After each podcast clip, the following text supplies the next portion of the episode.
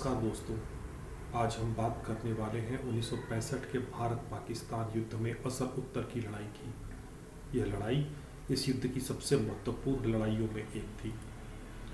आधुनिक अमेरिकी हथियारों को हासिल करने के बाद अति आत्मविश्वास से भरे जनरल अयूब खां के ताराशाही नेतृत्व में पाकिस्तान ने एक दुसाहसिक अभियान शुरू किया, जो जल्दी एक पूर्ण युद्ध में तब्दील हो गया, जिसे भारत पाकिस्तान का उन्नीस सौ पैंसठ का युद्ध कहते हैं।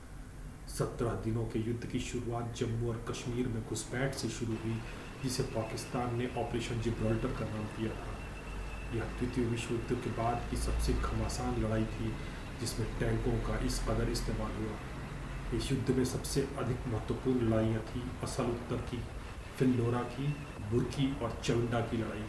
उन्नीस के युद्ध में खेमकरण सेक्टर में लड़ी गई असल उत्तर की लड़ाई जो 8 से 10 सितंबर के बीच में लड़ी गई, इसे निर्णायक लड़ाई माना जाता है।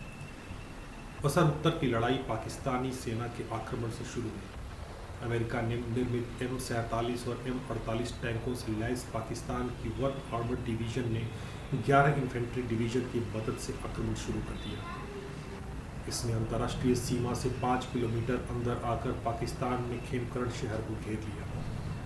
10 सितंबर 1965 को भारतीय सेना ने बढ़ते हुए पाकिस्तानी टैंकों को रोकने के लिए जवाबी कार्रवाई शुरू की। मेजर जनरल गुरबख्श सिंह के नेतृत्व में चार माउंटेड डिवीज़न ने तीन आर्म्ड रेजिमेंट्स के साथ एक ब्रिगेड स्तर की पलटन तैयार की। आर्मर्ड रेजिमेंट्स का नेतृत्व ब्रिगेडियर थॉमस थियागराज कर रहे थे। भारतीय आर्मर्ड रेजिमेंट्स में शामिल थे अमेरिकन एम चार शर्मन टैंक्स, जिन्हें अमेरिकी सेना ने उन्नीस सौ सत्तावन में रिटायर कर दिया था। लेकिन भारत में अभी भी वो सेना का हिस्सा थे। और शामिल थे ए एम एक्स तेरह हल्के टैंक्स जो फ्रांस में बने थे और शामिल थे ब्रिटेन में बने सेंचुरियन टैंक्स ये सारे टैंक्स एम सैंतालीस और एम अड़तालीस पैटर्न टैंकों के मुकाबले तकनीक और क्षमता में कहीं नहीं टिकते थे। जहाँ पैटर्न टैंक्स 90 एम के थे, वहीं भारतीय टैंकों की मार्क क्षमता पचहत्तर एम की थी। पाकिस्तानी टैंकों की गति और सुरक्षा भी भारतीय टैंकों से कहीं आगे थी। संख्या बल भी भारत के अनुकूल नहीं था। पाकिस्तान जहाँ 300 टैंक लेकर आया था भारतीय सेना उनका मुकाबला करने के लिए मात्र 135 टैंक ही लेकर गई। दोनों सेनाओं का आमना सामना खेमकरण सेक्टर के उत्तर पूर्व में असल उत्तर गाँव में हुआ। यदि पाकिस्तान असल उत्तर और उसके बाद खेमकरण को अपने अधिकार में ले लेता तो अमृतसर पहुँचना उनके लिए काफ़ी आसान हो सकता था। भारतीय सेना ने इस लड़ाई में अंग्रेज़ी अक्षर के, अंग्रेज़ी के अक्षर यू की तरह व्यूह रचना की। खेतों में गन्ने की खड़ी फ़सल थी, जहाँ भारतीय टैंकों का छिपना आसान था। जिस रास्ते से पाकिस्तानी टैंकों को आगे बढ़ना था, रात में भारतीय सेना ने गन्ने के खेतों में पानी भरकर दलदल बना दिया। अति आत्मविश्वास से भरी पाकिस्तानी सेना भारतीय रणनीतिकारों के पिछाए जाल में बुरी तरह फंस गई। भारतीय आर्टिलरी ने पहले आक्रमण किया और फिर उसे टैंक और एंटी टैंक हथियारों ने ज्वाइन किया और वो 500 मीटर से भी कम दूरी से आक्रमण शुरू कर दिया।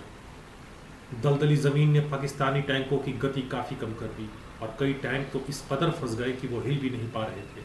पाकिस्तान के सैनिक नए हथियारों से पूरी तरह वाकिफ भी नहीं थे, जबकि भारतीय सैनिक अपने पुराने हथियारों को कई सालों से इस्तेमाल कर रहे थे।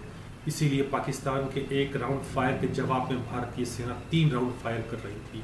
नतीजा यह हुआ कि भारत ने पाकिस्तान के दर्जनों टैंक बर्बाद कर दिए। घबराए हुए पाकिस्तानी सैनिक करीब 100 टैंक छोड़कर भाग खड़े। भारत ने पाकिस्तान के निन्यानवे टैंक जिनमें ज़्यादातर पैटर्न टैंक्स थे बर्बाद कर दिए या कब्जे में ले लिए। भारत ने मात्र 10 टैंक खोए। पाकिस्तानी आक्रमण के commander major general Nasir Ahmed Khan इस लड़ाई में मारे गए। भले ही पाकिस्तानी सेना ने शुरुआती बढ़त ले ली थी, लेकिन यह लड़ाई भारत के पक्ष में एक निर्णायक साबित हुई। इस युद्ध में भारत के कंपनी क्वार्टर मास्टर हवलदार अब्दुल हमीद ने बहादुरी की एक नई इबारत लिखी। उन्होंने सात पैटर्न टैंक्स को धाराशाही किया। इसके लिए उन्हें मरणोपरांत परमवीर चक्र प्रदान किया गया। असल उत्तर की लड़ाई के बाद उसी जगह पर पैटर्न नगर बनाया गया, जहाँ आज भी पाकिस्तानी सेना के वो सारे टैंक्स रखे हुए हैं जिन्हें पाकिस्तानी सेना छोड़कर भाग गई थी। अगर पाकिस्तान की सेना भारतीय सेना की व्यूह रचना को तोड़ने में सफल हो जाती तो व्यास नदी के पश्चिम के पंजाब को भारत से अलग कर दिया जा सकता था। इनकी आगे की योजना भारत के ग्यारह कॉर्प्स को घेर कर बर्बाद करना था और अमृतसर को कब्जे में लेना। फिर वो आगे बढ़कर नई दिल्ली पहुँचना चाहते थे। लेकिन उनकी योजना बुरी तरह नाकाम हुई। हालाँकि उनके पास बेहतर हथियार थे, लेकिन अपर्याप्त ट्रेनिंग डिमोटिवेशन और कमज़ोर नेतृत्व उनकी हार का कारण बना। जबकि भारत की सफलता का कारण भारतीय सेना की आखिरी दम तक लड़ने की जिद, देशभक्ति का जज्बा, समतल ज़मीन पर लड़ाई की बेहतर समझ, अच्छी व्यू रचना और ज़मीनी स्तर की बेहतरीन लीडरशिप थी। पाकिस्तान की लीडरशिप और विशेषकर पाकिस्तान की सेना, यह हर संभव कोशिश करती है कि पूरी दुनिया उनके इस झूठ पर यकीन करे कि इस दिन भारत की सेना ने अंतर्राष्ट्रीय सीमा को क्रॉस किया और पाकिस्तान के हिस्से के पंजाब पर आक्रमण किया। पाकिस्तान की कहानी का यह वर्जन कोशिश करता है कि पूरी दुनिया यह यकीन करे कि भारतीय सेना ने पाकिस्तान पर बिना किसी कारण या प्रोवोकेशन के हमला किया और पाकिस्तानी सेना ने इसका प्रतिकार किया। यद्यपि उनके पास अपेक्षाकृत छोटी सेना और कम आधुनिक हथियार थे, खुद पाकिस्तान के कई पत्रकार और लेखकों ने इन बातों का खंडन किया है। जब नजम सेठी कहते हैं तो इसलिए हमने प्रवोक किया हिंदुस्तान को कश्मीर में हमने लोग भेजे। हिंदुस्तान ने across the international line attack किया और फिर uh, एक जंग छिड़ गई। तो पहली बात यह है कि हिंदुस्तान ने किया या हमने किया? हमने किया। हमने- हिंदुस्तान ने फिर उधर से अटैक किया। हमने इन्फिल्ट्रेट किए लोग इन्फिल्ट्रेट लोग किए प्रोवोक किया और हिंदुस्तान ने इधर किया। दूसरी जो। इसमें जो झूठ बोला जाता है वो ये कि हमने जीता। हमने जीता। हमने जीता। हमने बिल्कुल नहीं जीता। हमने नहीं कुछ जीता। हिस्से हम दूसरी जो। इसमें जो झूठ बोला जाता है वो ये कि हमने जीता। हमने जीता। हमने जीता। हमने बिल्कुल नहीं जीता। हमने जीता, नहीं जीती। ना बिल्कुल कोई नहीं हमारी जीत हुई।